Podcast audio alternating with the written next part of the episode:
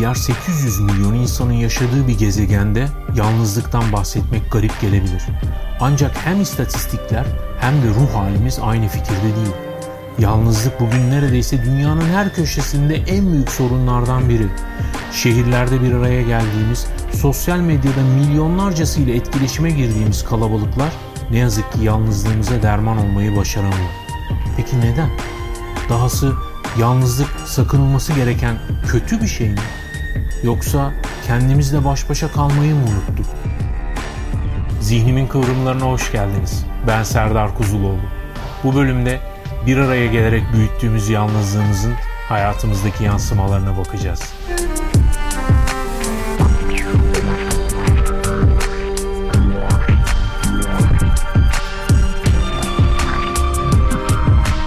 Bağrı yanık dostlara da merhaba 14. bölümden. Bugün 27 Haziran 2020 Cumartesi ve saatim 04.03'ü gösteriyor. Sabaha karşı gerçekleştirdiğim bir kayıt oluyor.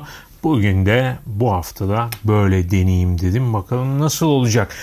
Her zaman olduğu gibi bölümün açılışında bölümden bağımsız olarak bazı notları hızlıca sizlerle paylaşmaya çalışayım. Bu biraz aramızdaki dertleşme ve güncelleme bölümü de oldu malum son birkaç bölümdür adet olduğu üzere. Öncelikle yorumlara gelelim. Yorumlarınızı ilgiyle takip ediyorum. Elbette beni dinlemekte ve izlemekte olduğunuz her mecra sizlerin yorumlarını açık değil ancak bunu mümkün kılan her mecradaki paylaşımlarınıza ve katkılarınıza bakıyorum. Buna podcast olarak sesli formatta beni takip ettiğiniz platformların e, bölüm ve show e, değerlendirmeleri de dahil oluyor. Yani işte Apple ve Google podcastlerde biliyorsunuz bölüm bazında olmasa bile program bazında yorumlar yapılabiliyor beni şaşırtan birazcık da böyle endişelendiren sırtıma sürekli biraz daha sorumluluk yükleyen derecede pozitif ve yüreklendirici, destekleyici yorumlarınız var. Çok teşekkür ediyorum bütün bu ilginize.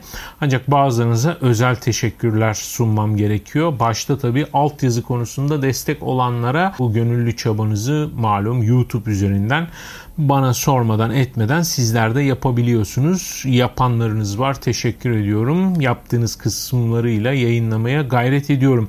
Yorumlarımızda dikkatimi çeken e, bir e, izleyicim de var. Hasan Yazar. Birkaç bölümün baştan sona özetini metin olarak sunuyor. Bu da bence önemli bir katkı. Hani bölümün tamamını izlemeyenler için belki de fikir verici olabilir. Kendisine buradan sizlerin huzurunda çok teşekkür ediyorum bu e, değerli e, katkısı için. Bir arkadaşımın vasıtasıyla haberdar oldum. Ekşi Sözlük'te zihnimin kıvrımlarına özel bir başlık açılmış çok da güzel şeyler var. E, ekşi Sözlük'te e, pozitif yorum almak beni çok tedirgin ediyor. Çünkü e, Ekşi Sözlüğün biliyorsunuz e, asıl olayı yerden yere vurmak, insafsızca ateş kazanlarına atıp e, cayır cayır yakmak üzerine kurulu. Orada e, bir şeyi sevenleri pek sevmiyorlar. Ama çok güzel yorumlar var. Bunların arasında ben şu kaydı yaparken son e, entry, son girdi. Sahanda pardon sahurda yumurta kullanıcı isimli kişinin bir katkısıydı. Kendisi sağ olsun 13 bölüm boyunca benim tavsiye ettiğim bütün kitapları paylaşmış. Ee, bu da çok önemli bir katkı. Esasında bunu benim de bir yerde derli toplu muhafaza edip ulaşılabilir bir konumda tutmamda fayda var. Öte yandan bu oluşturduğumuz içeriği nasıl farklı şekillerde değerlendirebiliriz diye düşünüyorum. Bu konuda bana çok mesaj da geliyor. Örneğin işte bunları bir metne çevirip bir e, kitap, kitapçık, bir şey haline dönüştürmek mümkün mü bilmiyorum. Anlamlı mı, gerekli mi onu da bilmiyorum. Düşünüyorum. Bu konuda da sizlerin de fikirlerine açığım. Paylaşırsanız çok memnun olurum. Google'da Google fotoğraf fotoğraflar üzerinde paylaşımı açtığım bu Zihnimin Kıvrımları ailesi başlıklı bir albüm var. Bu albümde e, beni dinlerken, beni dinlediğiniz ortamlarda sizlerin çektiği ve paylaştığı, benimle paylaştığı fotoğraflara yer veriyorum. Birçok kişi bunları acaba nereden paylaşsak diyor. Çünkü herkesin kendine ait bir önceliği var. Ben bir pratik yöntem söyleyeyim size. Google fotoğrafların sizlerin de katılımına açık olduğunu bilmenizde fayda var. Yani e, bu beni dinlerken paylaşmak istediğiniz fotoğrafları izlerken, dinlerken her neyse paylaşmak istiyorsanız bu fotoğrafları doğrudan e, bu beni dinlemekte olduğunuz uygulama her neyse açıklamalarının içerisinde bulabileceğiniz bağlantı üzerinden Google fotoğraf albümüne erişerek paylaşmanız mümkün. Ben sadece bir tıklamayla onaylıyorum ve albüme ekleniyor. Bu da sanıyorum olabilecek en pratik yöntem. Bir de bazınız için üzücü olabilecek bir haberim var. Bir ihtimal de olsa iki hafta kadar bir ayrılık yaşayabiliriz. Yani bunu bir mola olarak düşünün ancak ben bu molayı iki hafta sonra e, bir araya geldiğimizde çok güzel e, bir e, seriyle karşınızda olabilmek için harcayacağım epey bir okuma listesi hazırladım kendime ve kafamda iki bölüm var. Doğu ve Batı'nın çekişmesine e, yer vereceğim birkaç bölümlük bir seri yapmayı düşünüyorum zihnimin kıvrımlarında. Kastettiğim şey de şu. E, malum e, dünya yakın zamana kadar doğu kültürü ve batı kültürü olarak ikiye ayrılmıştı. Bugün daha karmaşık ikilemden hatta böyle ikiden fazla kutuptan söz etmek mümkün ama dünya tarihine baktığımızda çok belirgin olarak hala da varlığını koruyan doğu ve batı ayrımı var. Bazıları bunu dine e, yansıtıyor. Çok anlamlı değil. E, çünkü bu doğu ve batı arasında birçok farklı inanış var e, ve birçok farklı yorumu var. E, bazıları eğitime dayıyor. E, bu da bir yere kadar mutlaka faktördür. Kültürün çok önemli bir bileşen olduğu, e, kaynakların, coğrafyanın çok önemli belirleyici olduğunu düşünenler var. İşte bunların hepsini elimden geldiğince böyle birkaç bölüm içerisinde derleyip toparlayacağım ve e, Doğu neden Doğu, Batı neden Batı oldu? Buna e, bakan bir bölüm dizisi hazırlamayı düşünüyorum. E, mümkün olduğunca doğuculuktan ve batıcılıktan uzak durmaya çalışarak ne kadar mümkün olursa elbette.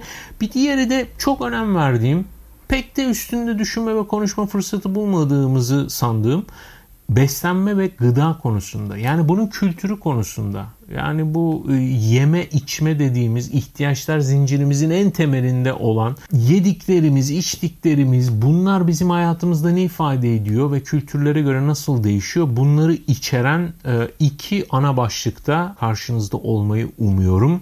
Dolayısıyla e, bütün bunları okuyup sindirme ve kaynakçayı hazırlama adına belki bir ihtimal sizlerden iki haftalık bir ara rica edebilirim. Bu da aklınızda bulunsun. Diyerek bu açılış notlarını tamamlayalım ve isterseniz şu yalnızlık meselesinde benim faydalandığım, sizlerin de göz atmasında fayda olduğunu düşündüğüm kaynaklara hızlıca bir göz atalım.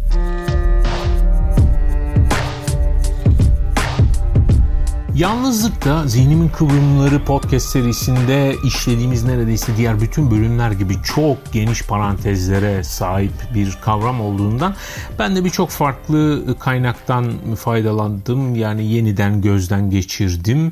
E, bunların bir kısmı dergi yazıları, bir kısmı blog girişleri, bir kısmı kitaplar. Bunlar tabii ki konunun farklı eksenlerini farklı şekillerde e, işleyen, ele alan eserler. En başta Friedrich Nietzsche'nin e, say yayınlarından çıkan Ahlakın Soy Kütüğü üzerine başlıklı kitabı. E, bu hafta sizlerle paylaşacağım kitapların bazıları ne yazık ki baskısı tükenmiş kitaplar. Ben epey bir dolaştım neredeyse e, hiçbirinde bulamadığım bazı başlıklar oldu. Nadir kitaptan bazı linkler paylaşacağım sizlerle ama bazılarının fiyatları 100-150 liraya tırmanmış durumda. Sahafları buradan bir kere daha insafa davet ediyorum ve paylaşmaya devam ediyorum. Ahlakın soy kütüğü üzerine Say yayınlarından Friedrich Nietzsche'nin e, eseriydi. İkinci kitap tabii ki yalnızlık konusuyla ucundan kıyısından ilgilenmiş herkesin eminim aklına gelen ilk isim Sherry Turkle e, ve onun Alone Together adlı kitabı Alone Together Basic Books'tan 2017'de çıkmıştı. Ben de aynı sene okumuştum e, ve muhteşem ve çok ilgi gören de bir TED sunumu var Türkçe altyazılı olarak. Onun linkini paylaşacağım sizinle. Ne yazık ki e, bu Alone Together kitabının Türkçe'ye çevrilmediğini fark ettim.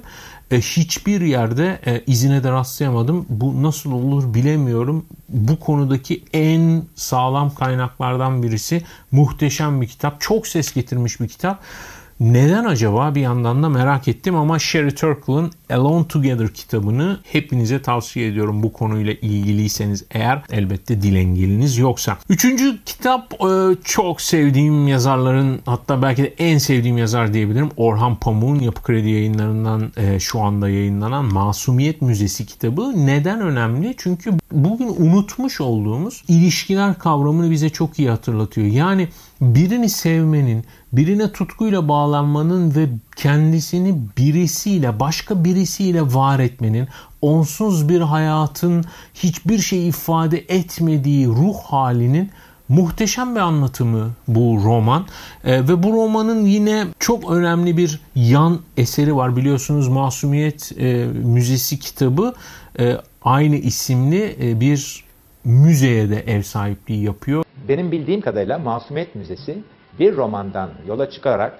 yapılan tarihteki ilk müze. Ama bir roman yazdım, başarılı oldu, sonra müzesini yaptım değil. Romanı ve müzeyi ta baştan beri birlikte düşündüm. Önce 1999'da bu binayı satın aldım. Sonra bu binada yaşayan hayali bir ailenin hikayesini düşündüm. Bir aile hayal ettim bu binaya yakışan. Sonra romanı yazdım, 2008'de yayınladım. Şimdi de bu binada yaşayan kahramanların eşyalarını Masumiyet Müzesi'nde çok özel bir mantıkla sergiliyoruz. Eğer ziyaret etmediyseniz şu karantinanın acayip gündeminden sonra ilk fırsat bulduğunuzda mutlaka ziyaret etmenizi tavsiye ederim. Öncesinde kitabı okumakta fayda var mı? Yani şöyle söyleyeyim mutlaka var. Çok daha başka bir gözle gezmenizi sağlar. Kitabı sonrasından okumanın e, tadı birazcık kaçabilir önce müzeyi gezerseniz ama yine de siz bilirsiniz. Bu kitabın e, yine çok güzel çıktılarından birisi iletişim yayınlarından çıkan Şeylerin Masumiyeti başlıklı e, yine Orhan Pamuk'un imzasını taşıyan kitap. E, bu kitapta tamamen şöyle göstereyim böyle görsellerle bezeli olarak kitapta anlatılan o dünyayı, ilişkiyi ve objeleri çünkü Masumiyet e, Müzesi her anlamıyla bir obje kitabı. Yani müzeyi gezemiyorsanız eğer çok iyi bir eşlikçi olabilir. Bir diğer kitap AFA yayınlarından çıkan Raymond Williams'ın Orwell adlı kitabı George Orwell'in dünyasını inceliyor Raymond Williams'ın gözünden ve son kitapta bilim ve sanat yayınlarından çıkan Narsisizm kültürü başlığını taşıyor. Christopher Lash'in kitabı. Kaynakları da böylece tamamlayıp temel kavramlara bakalım. Nedir bu yalnızlık? Neyden bahsediyoruz? Ne anlama geliyor? Biz ne anlıyoruz? Ve neyden bahsedeceğiz?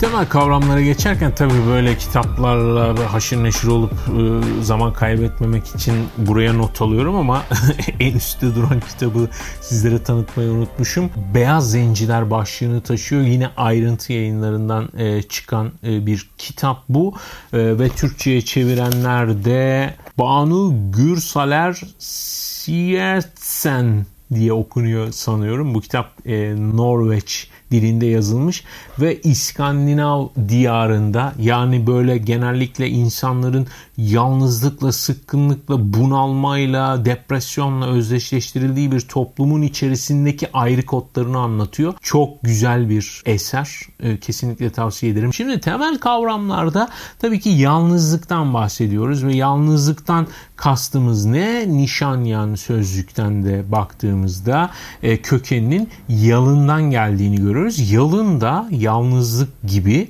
eski Türkçeden dilimize geçmiş bir kavram. Yalının içerisinde çıplaklık kavramı da var. Yani soyulmuş, çıplak halimiz. Yani bizim en yalın halimiz, kendimizi e, içeren de bir anlamı var. Yalnızlık da buradan geliyor. Bir başınalık gibi bir karşılığı da var ama yalnızlıkla bir başınalık e, mesela günlük hayatımızda kullandığımız ayrımlar değil ama programın ilerleyen dakikalarında da değineceğim gibi yalnızlığın da kendi içerisinde türevleri var. Tercih edilen yalnızlık var, mahkum kalınan yalnızlık var, kalabalıkların içerisindeki yalnızlık var, ıssızlıktan doğan yalnızlık var. Bir sürü farklı rengi var esasında. Yalnızlık dediğimizin öyle bir tanımı yok.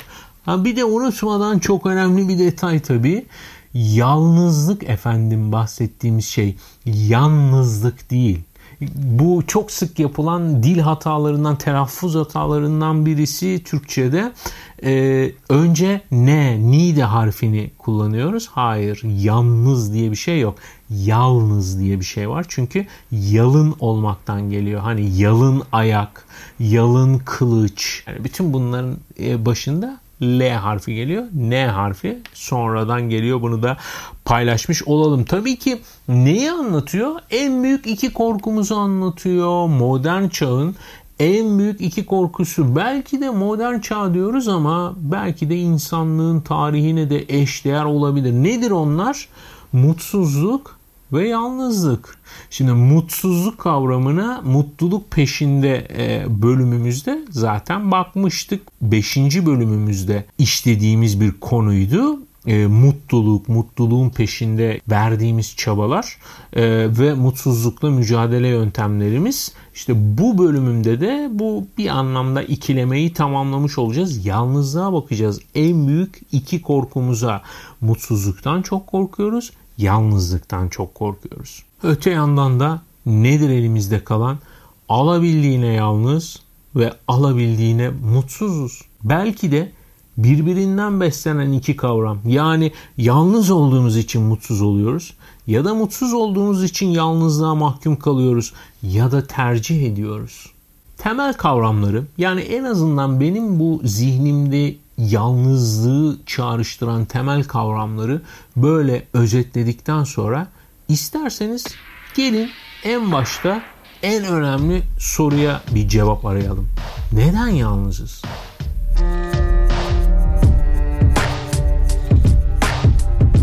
Yalnızlık deyince e, edebiyatta aklıma gelen ilk isim Kafka oluyor. Kafka'yı birçok e, eserinden mutlaka biliyorsunuzdur. En azından duymuşsunuzdur. Kafka hayatı boyunca o muhteşem eserlerini oluşturduğu ortam hep istemediği, elverişsiz ve esasında kalabalıklar içerisinde, hayhuyun içerisinde bir hayat olmuş ve okurken insanda hayranlık doğuran o bütün eserlerini o bütün karmaşanın hayhuyun içerisinde yazmış inanılmaz olarak. Yani yalnızlık dediğimiz kavram esasında bizim bir anlamda inşa ettiğimiz de bir ortam. En umulmadık anları, en olmadık ortamları ve en olmayacak zamanları da kendimiz için bir yalnızlık, bir içe kapanma, bir kabuk koza örme vesilesine çevirebiliriz. İnsanın kalabalıklar içerisinde de yalnız olma yeteneği var. Bu çok önemli detaylardan birisi şüphesiz. Ama bu çağda yalnızlık da öyle kolay bir şey değil. Çünkü yalnızlık bir anlamda birazdan da işleyeceğimiz gibi içinde yaşadığımız sistemin bizzat türettiği bir şey bir yandan da içinde bulunduğumuz sistemin yine yok etmek, bertaraf etmek ve unutturmak, başka şeylerle yerini doldurmak için elinden geleni yaptığı bir kavram da aynı zamanda. Şimdi ne çağındayız mesela? Kişisel gelişim çağındayız. Bizim de bölümlerimizin içerisine sürekli sirayet eden kelimelerden birisi bu. Kişisel gelişim kavram olarak. Bir kere kelimenin kendi kökeni bile epey bir şey anlatıyor bize. Kişisel gelişim sosyal varlıklar olduğumuzu düşünürsek eğer kitlelerden, kalabalıklardan anlam bulduğumuz, kendimizi sosyalleştikçe mutlu, memnun, mesut hissettiğimiz bir düzenin içerisinde toplumsal değil de kişisel gelişim kavramının varlığı çok önemli. Bize çok şey anlatıyor. Ne diyor? Toplumsal olarak gelişimde senin bir rolün olamaz. Sen kendini kurtar diyor yani bir anlamda. Sen kişisel olarak geliş, toplum da bir şekilde gelişir. Bir yere kadar bunu anlamlı buluyorum. Toplumların toplumsal ölçekte gelişiminin çok zor olduğunun farkındayım. Bireysel çabaların çok daha mümkün, çok daha sonuç verici olduğunun da farkındayım.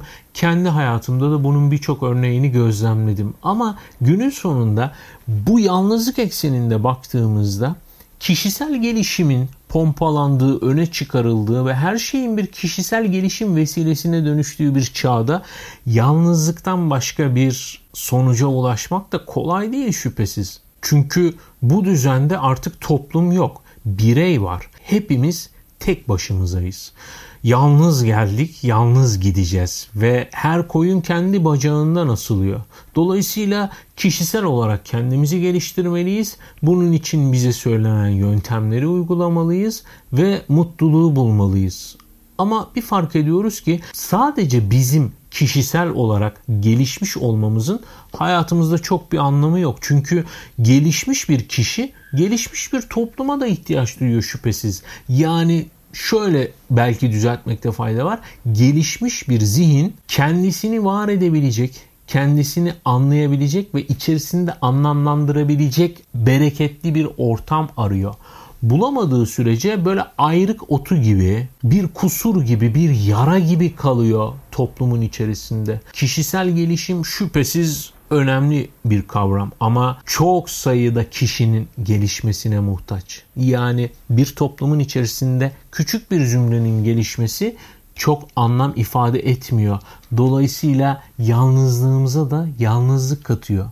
Bireyin keşfi yeni bir şey değil şüphesiz. Birey bugünkü anlamıyla ilk filizlenmesini tarihte Rönesans'la birlikte buluyor bu aydınlanma döneminde birey kavramı ortaya çıkıyor. Yani o zamana kadar toplumla var olan, birlikte olduğu gruplarla kendini var eden insanlık artık insan olarak sahneye çıkıyor ve kendisini ön plana alıyor. Bu Rönesans'ın sanat eserlerinde de fikir eserlerinde de kendini gösteriyor. Yine bu bağlamda Hristiyan dünyasında protestan ahlakın bireyi ön plana çıkarıp bireyin sorumluluklarının altını çizmesiyle insanların kendisine dönmesi de artıyor her anlamda.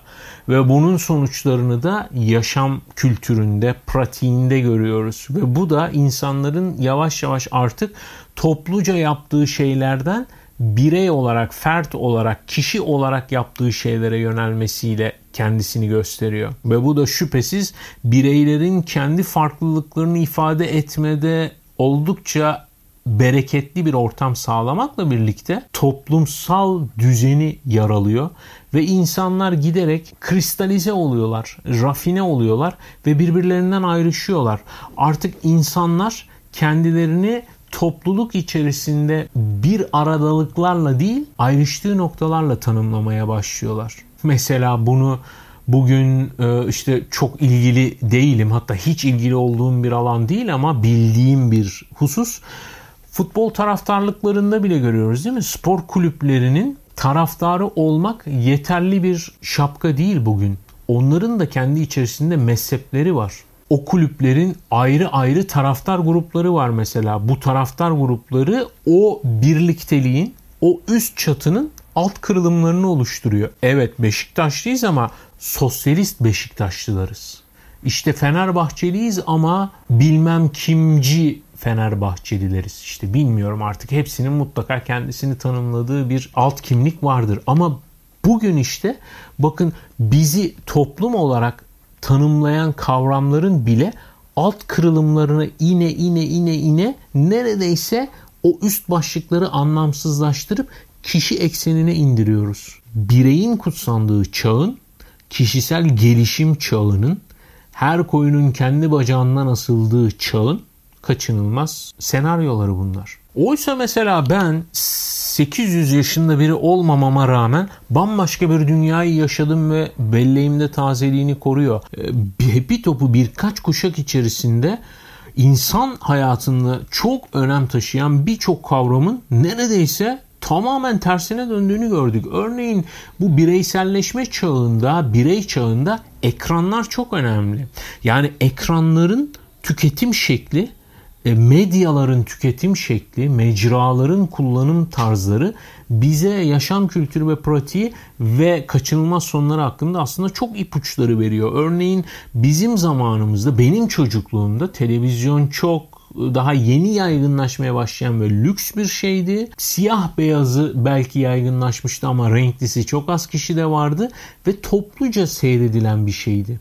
Beni şu anda izlemekte ya da dinlemekte olduğunuz gibi canınızın istediği zaman canınızın istediği yerde canınızın istediği bir cihazdan ve canınızın istediği şekilde ve hızda bir şeyi izlemek ve tüketmek mümkün değildi. Her şeyin bir zamanı, her şeyin bir mecrası vardı. Yani falanca program televizyonda salı günleri 19.30'da yayınlanırdı. Tekrarı yoktu. 80'lerin sonlarına ortalarına kadar kaydedip tekrar izleme imkanınız da yoktu. Ekranın başına geçip hep beraber tüketmek zorundaydınız. Ve bu hep beraberlik e, o mecraya dair her şeyi kapsıyordu. İşte ne oldu? Önce ekranlar çoğaldı. Ekranlar herkesin kendine ait ekranları haline geldi. Yani evin televizyonu yoktu artık. Odanın televizyonu vardı. Ve o odaların bir sahibi vardı. Ve odalara geçiş de neyle başladı? İşte aslında onlar bile böyle bir dönüşümler. Belki ileride başka vesilelerle mutlaka değiniriz. Örneğin işte sobadan kalorifere geçiş evin ruhunu değiştiren bir diğer önemli ayrıntılardan biri. Yani sobanın salonda kurulu olduğu odada yani insanları bir arada toplama yeteneği kaloriferlerle birlikte her odası ısınan evlerle birlikte değişince e, o odaların anlamı da değişti. Artık o odalar sadece yatmak için kullandığınız oda değil, aynı zamanda çalışmak için, aynı zamanda televizyon izlemek için, aynı zamanda bilgisayarınızla oyun oynamak için kullandığınız bir oda oldu. Sonrasında mobil cihazlar geldi ve o da bizi ayrı kişiselleştirdi şüphesiz. Birazdan da detaylarına gireceğimiz teknolojinin kesişimleriyle de bu tercih edilmiş yalnızlık hayatımıza girdi. Çünkü hem birey olarak var olmak hem de bir arada olmak mümkün ve mantıklı bir şey değil. Dolayısıyla birey çağında yalnızlaşmak zorundayız. Ama bu yalnızlaşma da bizim doğamıza aykırı ne yazık ki. 2017 tarihinde gerçekleştirilmiş bir araştırmaya göre Amerika Birleşik Devletleri'nde ki gençlerin %22'sinin hiç arkadaşı olmadığı ortaya çıkmış. Düşünebiliyor musunuz? %22'sinin yani başka bir deyişle 5'te birinin hiç arkadaşı yok.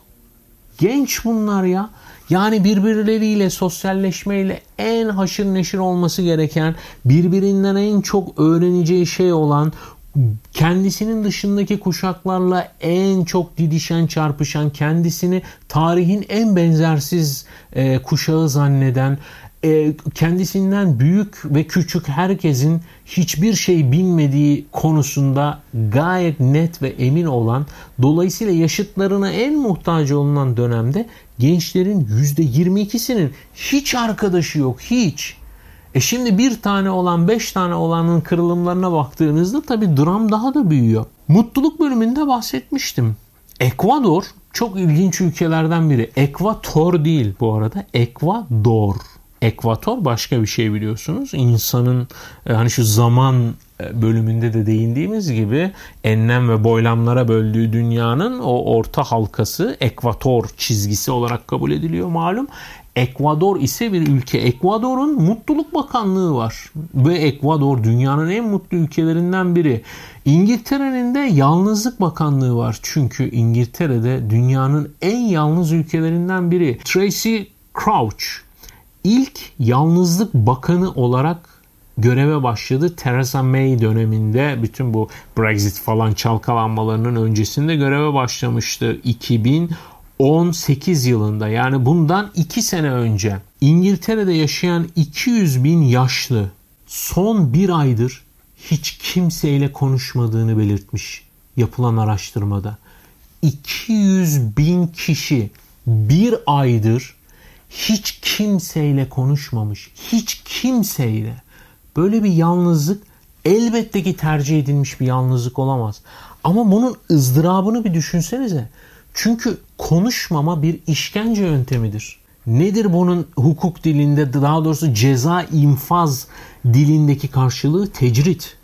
Tecritte neyden tecrit edilirsiniz? Her şeyden. Sosyal izolasyon. Küba'daki Amerika Birleşik Devletleri'nin Guantanamo üssünde 11 Eylül saldırılarından sonra özel statüde bir cezaevine dönüştürülmüş o askeri üste e, mahkum olarak tutulan ve neredeyse tamamı Müslümanlardan oluşan terör örgütü üyelerinin ki bunların bir kısmının hiç olaylarla alakası olmadığı da sonradan ortaya çıktı. Onlara uygulanan yöntemlerin arasında ne vardı? Gözlerinin bağlanması, kulaklarına kulaklık takılması ve kimi zaman çok yüksek sesle müzik dinletilmesi, uyutulmaması ve uyut, uyuduğu anlarda da aniden uyandırılması ve konuşmaması. Yani konuşmama bir işkence yöntemidir. Ve bakın bugün İngiltere'de 200 bin kişi ki bu yaşlılar arasında yapılmış bir araştırma belki bütün nüfusu kapsasa daha da üzücü şeylerle karşılaşabiliriz. 200 bin kişi bir aydır hiç kimseyle konuşmamış. Hani rastlıyorsunuzdur eminim bu YouTube'da çok e, bölüm e, program sponsorlukları da yapıyorlar. Böyle dil öğrenme uygulamaları, kursları falan var. Onlardan bir tanesi şimdi adı aklıma gelmiyor. E, internet üzerinden konuşarak, pratik yaparak dil öğrenmenize imkan sağlıyor. İşte bir anda birine bağlanıyorsunuz e, ve karşılıklı konuşarak anlaşmaya bir şeyler öğrenmeye çalışıyorsunuz. Kullandınız mı hiç bilmiyorum ama karşınıza çıkanların neredeyse %90'ı yaşı epey ilerlemiş insanlar. Çünkü konuşacak kimseleri yok. Ve e, işte kendi dillerini öğrenmek isteyen insanların vesilesiyle kısa da olsa birileriyle sohbet etme, birileriyle tanışma, dertleşme, konuşma ve bu insani en insani sosyal ihtiyaçlarını giderme peşindeler. İngiltere'den devam edelim işte. Dünyanın ilk yalnızlık bakanlığını kuran İngiltere 2018 yılında Tracy Crouch baş, bakanlığında ne olmuş 2 yıl içerisinde ne yazık ki hiçbir değişim olmamış. 9 milyon kişi bugün İngiltere'de kendisini yalnız olarak nitelendiriyor. 9 milyon yalnız insan var. Tabii ki bu işin bir tarafı ama unutmamamız gereken bir diğer önemli boyutu bu yalnızlık meselesinin bugünkü yalnızlığın hiç azımsanmayacak bir kısmının da tercih edilmiş yalnızlık olması. Bakın bugünün özellikle genç kuşağında fiziki olarak iletişim kurmakta büyük zorluklar yaşanıyor. Bugünün gençleri özellikle karşılıklı fiziki olarak konuşmak yerine internet tabanlı uygulamalar ve platformlar üzerinden yazışmayı ve konuşmayı tercih ediyorlar. Kendilerini orada çok daha iyi ifade edebiliyorlar. Örneğin troller bugün özellikle Türkiye'de çok siyasi söylemlerle özdeşleşmiş durumdalar. Ancak ee, ben TRT Haber'de sosyal medya başlıklı bir program yaparken bir kısmı ikna edebildiğimiz bir kısmını da yayına almıştım. Ve orada da gözlemlediğimiz bütün araştırmalarda da kendini gösteren bir e, olgu vardı. Bu troll dediğimiz, fenomen dediğimiz internet üzerinde böyle çok popüler olan, laf yarıştıran insanların gerçek hayatta karşı karşıya geldiğinizde iki cümleyi bile bir araya getirmekte zorlanan kişiler olduğunu görüyoruz. Yani hepsi böyle değil şüphesiz ama bu tezat kendisini büyük bir çoğunlukta gösteriyor. Çünkü internetin kendine has steril bir tarzı ve dili var, yöntemi var ve bu bizim için her anlamda işleri kolaylaştırıyor.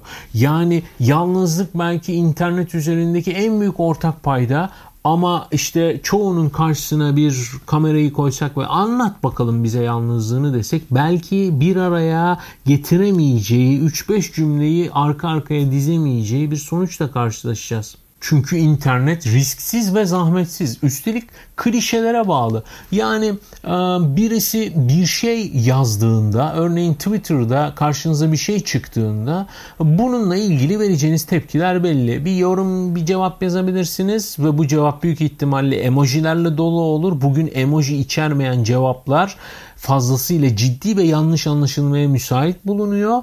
E, veya beğenebilirsiniz veya onu e, paylaşabilirsiniz. İşte retweet edersiniz falan filan. Budur yani. Bunun dışında bir şey beklemez ama sosyal hayatta böyle değildir. Ya biliyor musun e, işte babam çok kötü hastalanmış.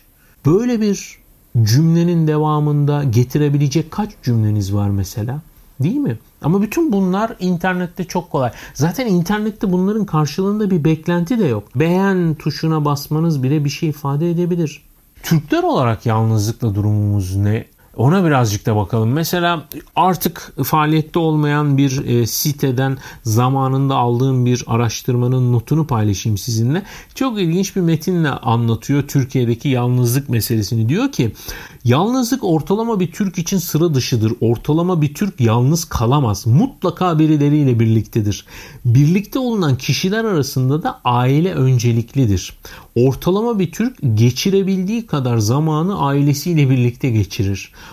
Ortalama bir Türk'ün en az yalnız kalabildiği günler cumartesi ve pazar günleridir. Yani normalde işte insanların böyle tatil, sorumluluktan, bütün yükümlülüklerden ve rutinlerden ayrı kaldığı dolayısıyla kendisiyle baş başa kalabileceği belki de tek zaman dilimi aksine çoğunlukla ailesiyle geçirdiği bir zaman dilimine döner değil mi? Üstelik bunun kültürel birçok kodlarını, karşılıklarını ve bunu anlamlı ve elbette canım aksini nasıl düşünebilirsin dedirtecek bahanelerini de üretmişizdir.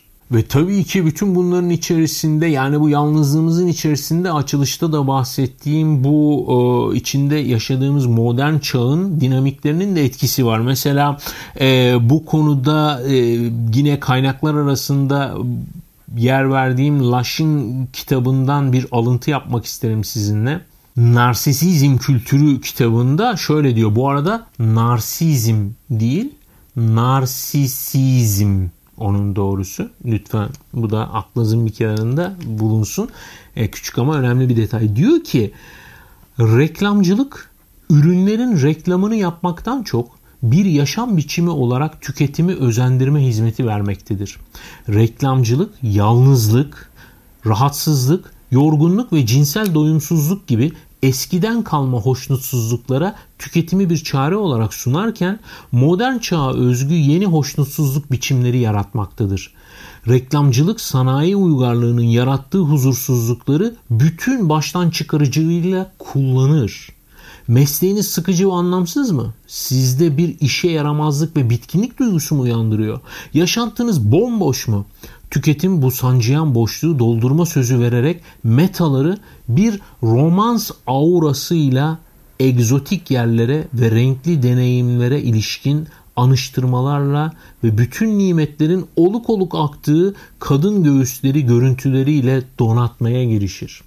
Yani yalnızlığımızla ilgili bütün derde tasaya düştüğümüzde modern çağ bize sürekli olarak bir şeyler almayı öneriyor değil mi? Mesela bir kitap al diyor. Bu kitapta aradığın e, cevapları bulacaksın. Ya da bir terapist almaya yönlendiriyor bizi. Mesela işte şu konuda e, işte şu kişi çok e, iyi e, buna git bununla bir görüş, danış, terapi al, işte destek al vesaire neyse ya da bir ilaç al, bir hap al, falanca yerde tatile çık, filanca bilmem neyi al. Bütün bu yalnızlığımızı gidermenin yöntemi olarak bize sunulan şeyler bunlar.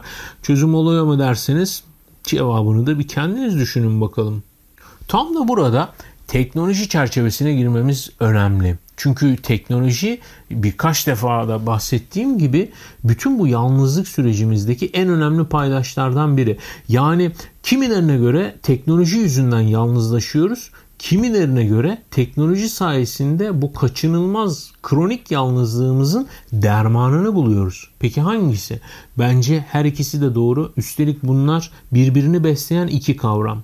Yani teknoloji bugün neyi öldürdü derseniz en başta tabii ki taşralılığı öldürdü. Yani artık taşralılık diye bir şey yok. E, bugün hepimiz şehirliyiz. Yani taşralılık ve şehirliliği e, şu eksende kullanıyorum. E, kendi başına olmak, ıssız olmak, kopuk olmak ile toplumla, kendi sosyal çevrenle bir arada olmalık. Bu aradaki ayrımı gözeterek söylüyorum bunları. Taşralılık diye bir şeyden söz etmek teknoloji sayesinde ortadan kalktı. Çünkü taşraya dair kısıtlarımız da kalktı.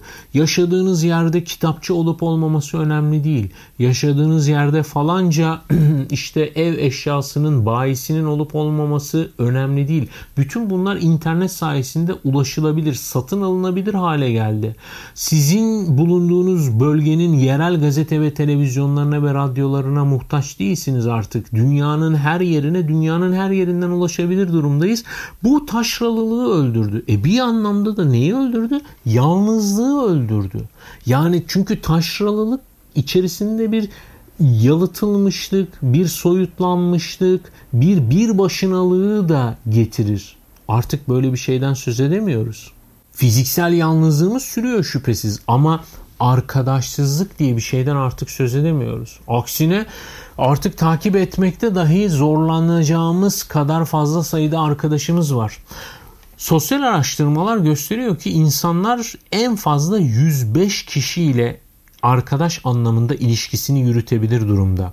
Oysa bugün sosyal medyada farklı mecralar altında takip ettiğiniz insanların bir toplamını çıkarsanız bunun en basitinden en böyle temizinden 10 katına ulaşacağınızı göreceksiniz.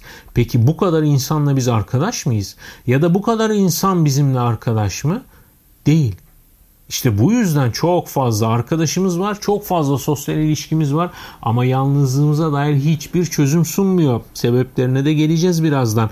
Yani distopyaların, bütün distopyaların, bütün o karamsar öngörülerin aksine e, birbirimizden fazlasıyla haberdar, e, birbirimizle fazlasıyla ilgili ve e, birbirimize aslında pek de fark etmesek de fazlasıyla faydalı bireyler haline dönüşmüş durumdayız.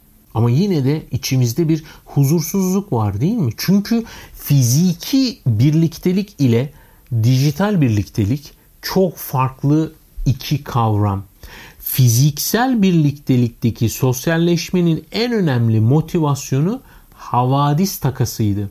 Yani biz fiziksel olarak neden birbirimizle bir araya gelirdik? birbirimize bir şeyleri anlatmak için değil mi? Birbirimizle bir şeyi paylaşmak için, gıybet etmek için, onu bunu çekiştirmek için, hayatımızdaki yeni bir gelişmeyi paylaşmak ya da çok merak ettiğimiz bir konuda birbirimizden akıl almak için bir araya gelirdik.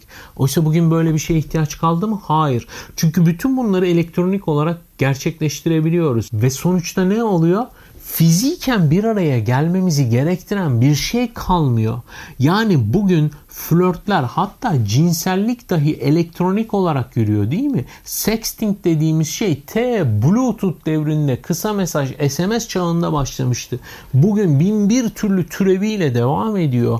Fiziken bir araya gelmemizi gerektiren o kadar az şey kaldı ki yalnızlık yine kaçınılmaz olarak teknolojiyle birlikte kucağımıza düşüveriyor işte. Bu modern yalnızlığın ve elektronik araçlarla bu yalnızlığın yarattığı boşluğu doldurma çabasının en güzel işlendiği filmlerden birisi kuşkusuz Her filmiydi. Her filmi izlediğiniz mi bilmiyorum ama temel olarak şunu konu alıyordu. Bir e, yapay zeka uygulaması var. Google Asistan ya da Apple Siri gibi düşünebilirsiniz ya da Amazon Alexa gibi düşünebilirsiniz. Bu bir yapay zeka. Onunla konuşuyorsunuz. O da sizinle gayet insan gibi konuşuyor ve size özelleşiyor. Ee, bu mesela Her filmindeki oyuncunun erkeğin sevgilisine dönüşüyordu. Çünkü gayet şuh bir kadın sesiyle ki nasıl olmasın Scarlett Johansson'ın sesine böyle direnmek çok da mümkün olmasa gerek e, bu yapay zeka elektronik olma ile fiziki olma arasındaki o ince sınırı soluklaştırıyordu iyice. Onun bir yapay zeka olduğunu kişi biliyor. Telefonunda bir yapay zeka işte sürekli onunla konuşuyor. Gece yatarken başucuna koyuyor. Sabah o uyandırıyor. O ses uyandırıyor. Sohbet sohbet etmeye başlıyorlar.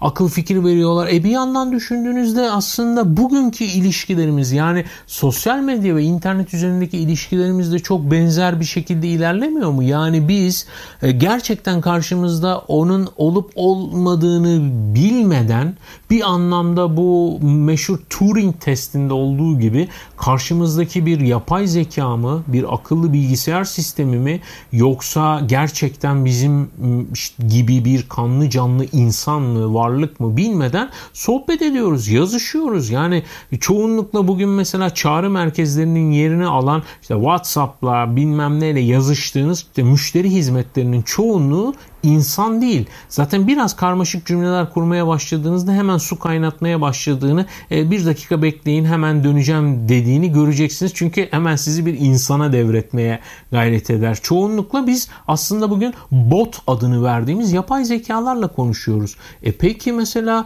e, bir noktadan sonra artık bütün dertlerimizi e, bilen, bize güzel akıl fikir veren, tavsiyeler veren her an yanımızda olan, bize hiç sitem etmeyen, hiç böyle pürüz çıkarmayan, belki de simülasyon olarak bazı pürüzler çıkarabilen bir arkadaşa kim hayır diyebilir? İşte Her filmi bu açıdan önemliydi. Ve bununla ilgili çok güzel bir alıntı var. Birikim dergisinden Sayın Dilek Özhan Koçak'ın 6 Eylül 2017 tarihli Teknoloji, İnsan ve Bilim Kurgu başlıklı yazısı. Her filmiyle ilgili olan kısmı şöyle. Her günümüzün dünyasından çok da farklı olmayan bir dünyanın içinde geçer. Kahramanı bizden biridir. Yemek yer, işe gider, arkadaşları vardır, boşanmıştır, yalnız yaşar, yalnızdır. Bu yalnızlık hem narsisistik bir kişiliğin nedeni hem de sonucudur. Yalnız olmak istemez ama diğer insanlara hatta hayatını paylaştığı eşine dahi katlanamayacak kadar da bencildir. O zaman devreye teknoloji girer. Teknoloji onun var olan eksikliğini giderecek bir araçtır. Fakat bu araç çoktan yok ettiği şeylerin yerini almış ve yalnızca bir araç olmaktan çıkmış amaca dönüşmüştür. Heidegger tekniğin başında bir amaç değil bir araç olduğunu ifade ederken onu insanlığın bir etkinliği olarak tanımlamıştı. Çünkü amaçlar koymak, bunlara ulaşmak için araçlar yapmak ve kullanmak insani bir etkinliktir. Bunu biz de bölümlerimizde çok işledik değil mi? Ancak modern teknik bir şeye ulaşmak için araç olmaktan çıkmış, çoktan gizemini açma anlamından uzaklaşmıştır. Bu gizemi açma, büyüyü bozma Heidegger'le özdeşleşmiş kavramlardan biri. Bunu önceki bölümlerde de zaman zaman işledik. Ve devam ediyor şu şekilde Sayın Koçak. Tekne yani teknolojinin kökü olan tekne bir zamanlar hakikat olanın güzel olan içerisinde görünüşe çıkmasıydı. Sanat da örneğin biricik çok yönlü bir gizini açmaydı.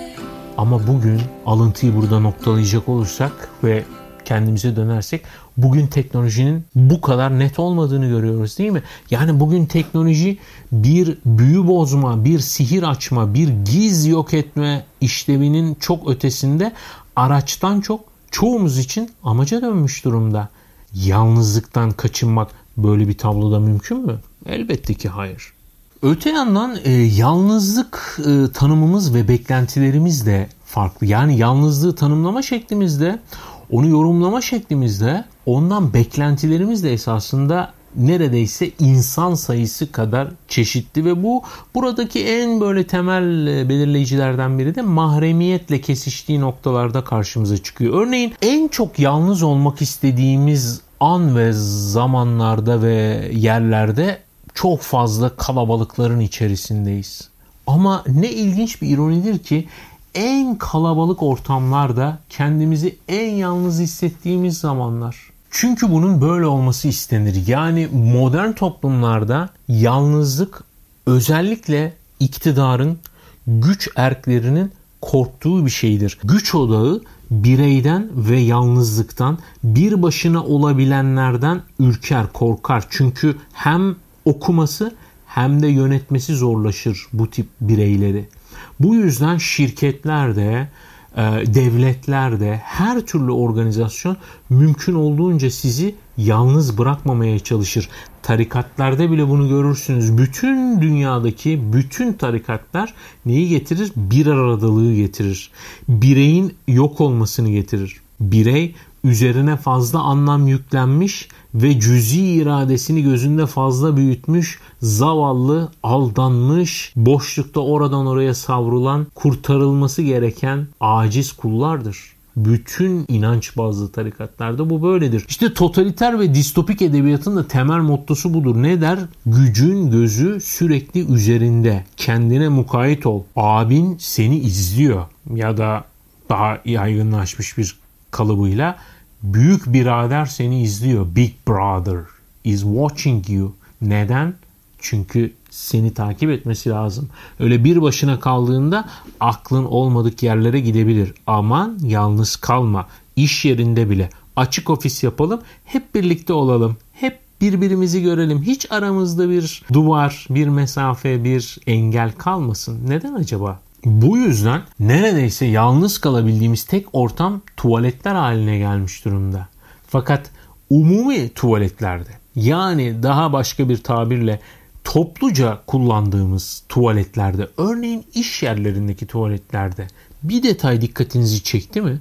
Artık duvarlar yok. Paravanlar var tuvaletlerde. Neden acaba? Yani paravandan kastım şu. Altı boş. Kapısının da yan duvarında altı boş. Üstelik giderek daha da kısalıyorlar. Yani neredeyse artık o kapılar paravanlar bile kalmayacak. Bu eski Roma'da olduğu gibi ya da uzak doğunun bazı kültürlerinde olduğu gibi böyle topluca herkesin hiçbir paravan bilmem ne olmadan tuvaletini topluca yaptığı birbiriyle sohbet ettiği bir düzene gideceğiz. Yani yalnız kalmamız esasında sistem tarafından istenen bir şey değil. İşte bütün bunların sonunda önemli bir belirleyici detay yalnızlığın kalabalıklarla ilgili olmaması. Yani bizim yalnızlığımız bir başımıza olmamız ile ilgili bir şey değil. Etrafımızdaki insan sayısı ile ilgili bir şey değil. Kalabalıklarla ilgimiz yok. Yani bazen kalabalıkların içerisinde kendimizi çok daha yalnız hissediyoruz. Hatta daha da garip bir şekilde bazen arkadaşlarımızla bir aradayken dahi kendimizi kötü hissedebiliyoruz. Peki bütün bu dertlerinden, tasalarından bahsetmişken isterseniz şimdi bir başka soruya bakalım. Yalnızlık kötü, sakınmamız gereken bir şey mi?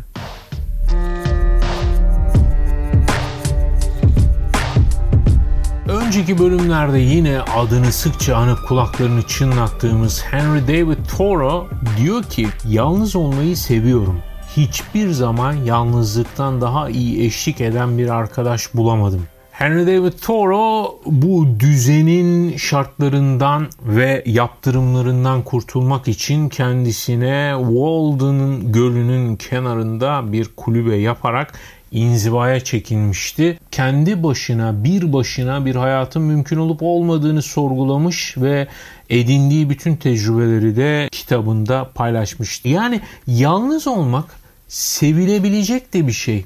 Elbette kalıcı bir yalnızlıktan söz etmiyorum.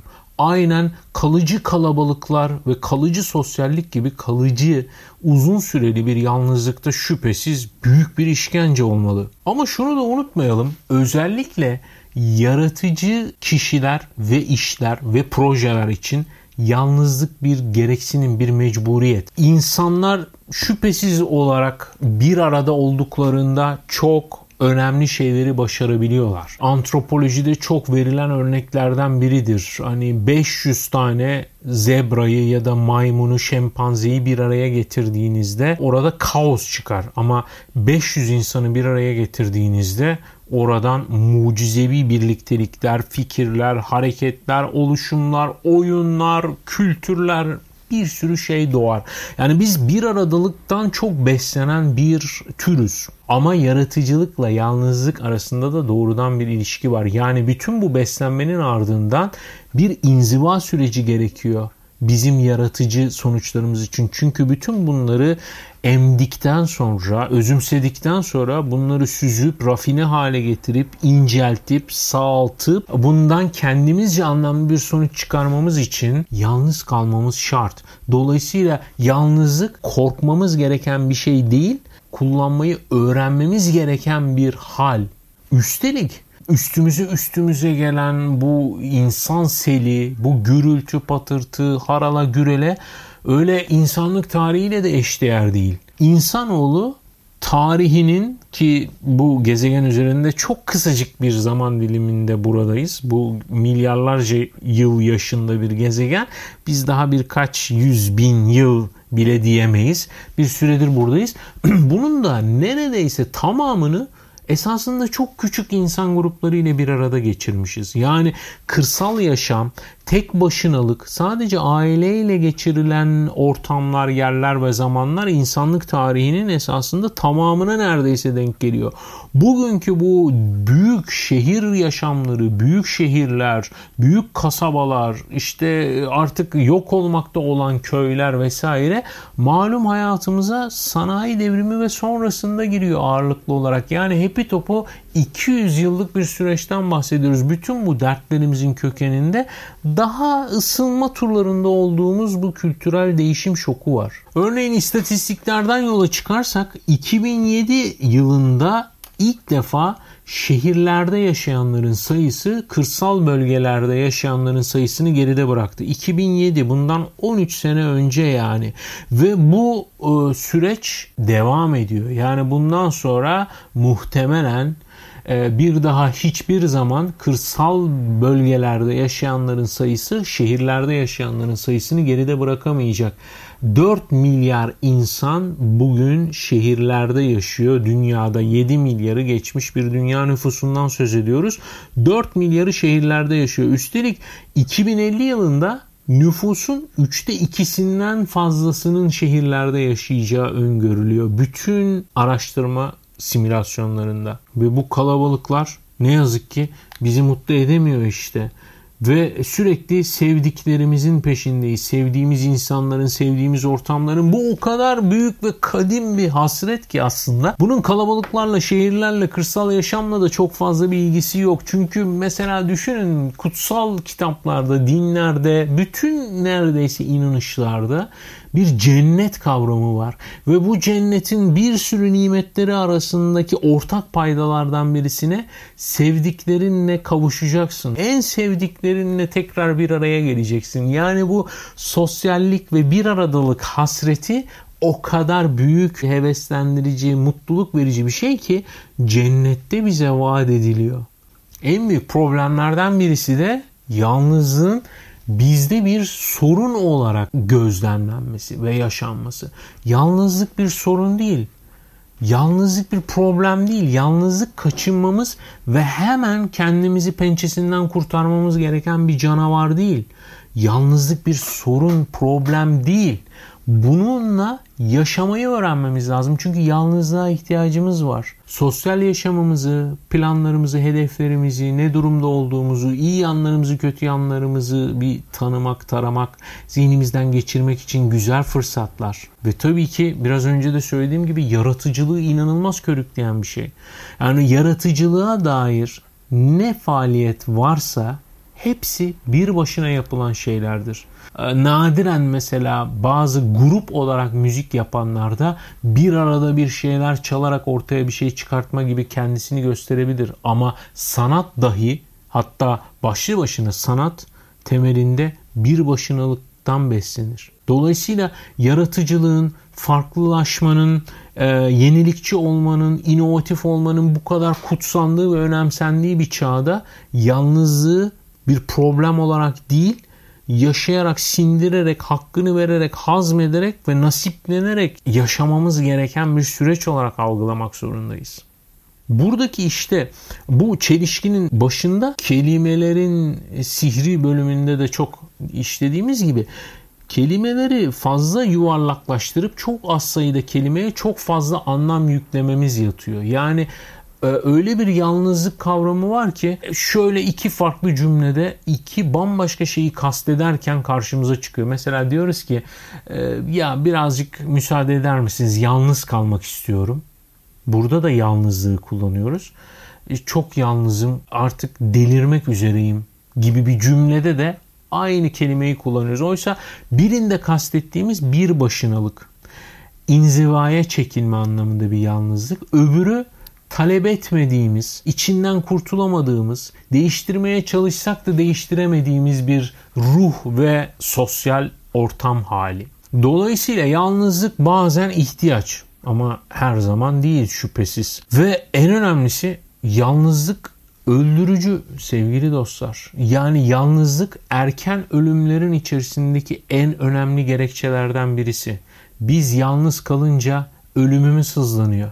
İşte çoğu kişinin emeklilikten sakınmasının sebebi de budur. Mesela derler ya işte emekli oldu sonra bir anda vefat etti gitti deriz ya. Bir gerçeklik payı da vardır. Çünkü sosyal ortamlarımızdan kopartıldığımızda ne yazık ki zihnimiz de yavaş yavaş bedenimizi kapatmaya başlıyor. Yani yalnızlık çok sağlıklı bir şey değil. Yalnızlığı yönetebildiğimiz bir ruh ve zaman hali olarak düşünmek ve yaşamak zorundayız. Tam da bu noktada en önemli soruyu soralım kendimize. Ne yapacağız?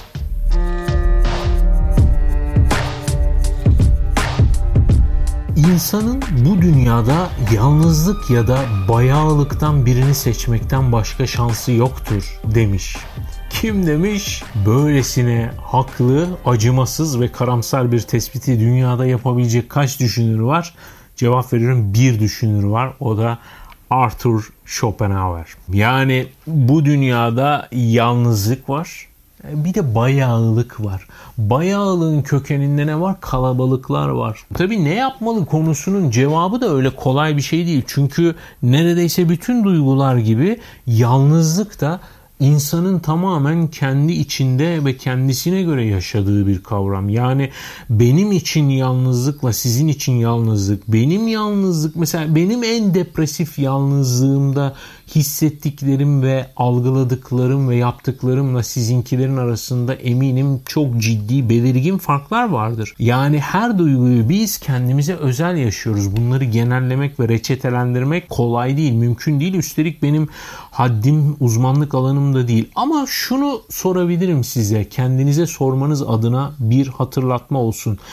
Sahiden yalnız kalmayı istiyor musunuz? Ya da tam tersi Yalnızlıktan gerçekten rahatsız mısınız? Bunu bir düşünelim. Çünkü çoğumuzun yalnızlık gibi bir derdi yok. Aksine çoğumuz çok kalabalıkların içerisinde olmayı istiyoruz ama bu kalabalıklar da bizim aktif rol oynamayı kabullendiğimiz, gönüllü olduğumuz bir kalabalık değil. Biz şöhret olmak istiyoruz. Yani çok takipçimiz olsun istiyoruz örneğin. Çok arkadaşımız olsun istemiyoruz. Bizi çok kişi takip etsin istiyoruz. Bir şey paylaştığımız zaman bir sürü kişi onunla etkileşime girsin. Video çektik mi izlensin. İşte efendim Instagram'da bir şey paylaştık mı herkes görsün ve beğensin. Ayılıp bayılsın kendini yerden yere atsın istiyoruz. Yani bizim istediğimiz şey esasında kalabalıklar değil, yalnızlığımıza çare olarak yüzümüzü döndüğümüz kalabalıklara karşı kendimizde bir sorumluluk hissetmiyoruz o kalabalıklardan hep talepkarız. Bir şeyler bekliyoruz, bir şeyler istiyoruz onlardan. Yani diyoruz ki o Nirvana'nın şarkısında olduğu gibi Here we are now entertain us diyoruz. Here I am entertain me. Değil mi? Nedir? Geldim işte hadi beni eğlendirin.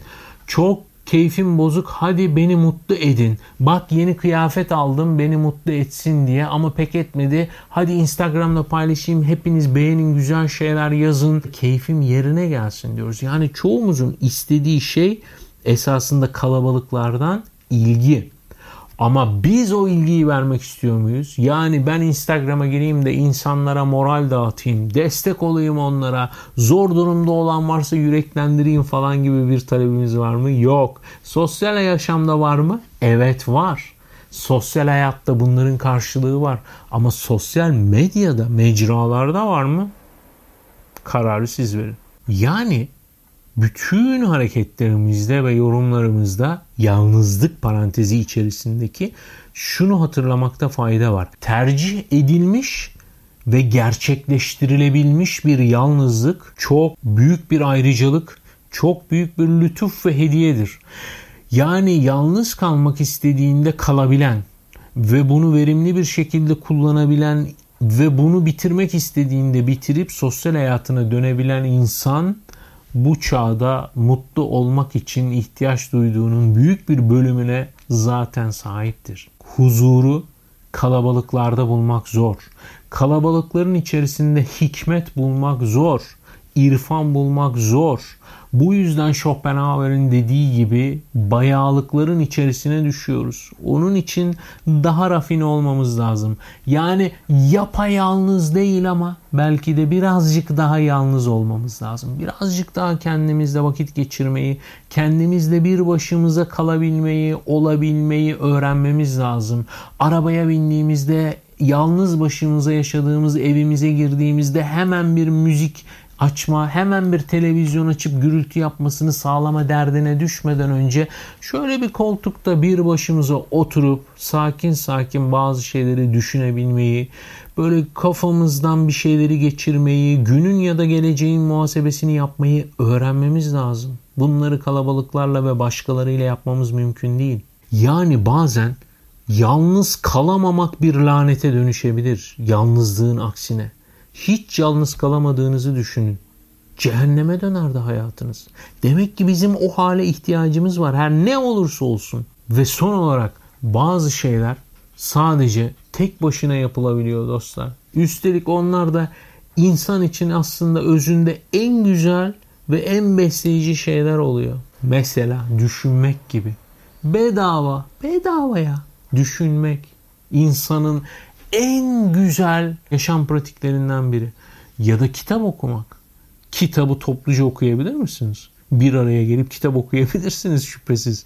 Ya da başkasının okuduğu bir kitaba kulak kabartabilirsiniz. Hiçbir zaman elinize alıp konsantre olup okuduğunuz kitap gibi size bir karşılık sunabilir mi? Eğer kendinizi herhangi bir sebeple yalnız hissediyorsanız çok klişe ve çok öğretmenvari bir tavsiye olacak biliyorum ama elinizin altında bir kitap bulundurun. Çünkü yalnızlığın en çok işe yaradığı şey kitap okuma, zihin besleme.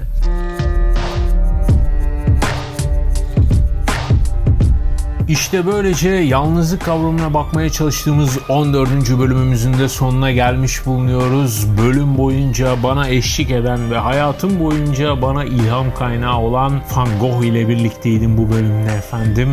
Ee, siz de birazcık hayatını inceleyebilirsiniz. Yalnızlığın hem nimet hem de lanet olarak insanın hayatında nelere yol açtığını anlama adına ben dediğim gibi uzun bir kitap listesinin içerisine gömüleceğim önümüzdeki günler boyunca ama bir sonraki bölümümüz yine e, dop dolu bir şekilde olacak. Siz de lütfen o zamana kadar programlarla ilgili görüş, düşünce, eleştiri ve yorumlarınızı bana yollamayı unutmayın. Zihnimin kıvrımlarında bir hafta daha dolaştınız. Yalnızlıkla ilgili kıvrımlar işte bu şekildeydi. Aydınlık ve karanlık taraflarıyla hepinize sevdiklerinizle bir arada ama dilediğiniz zamanda da bir başınıza mutlu, huzurlu, sağlıklı günler diliyorum. Hoşçakalın.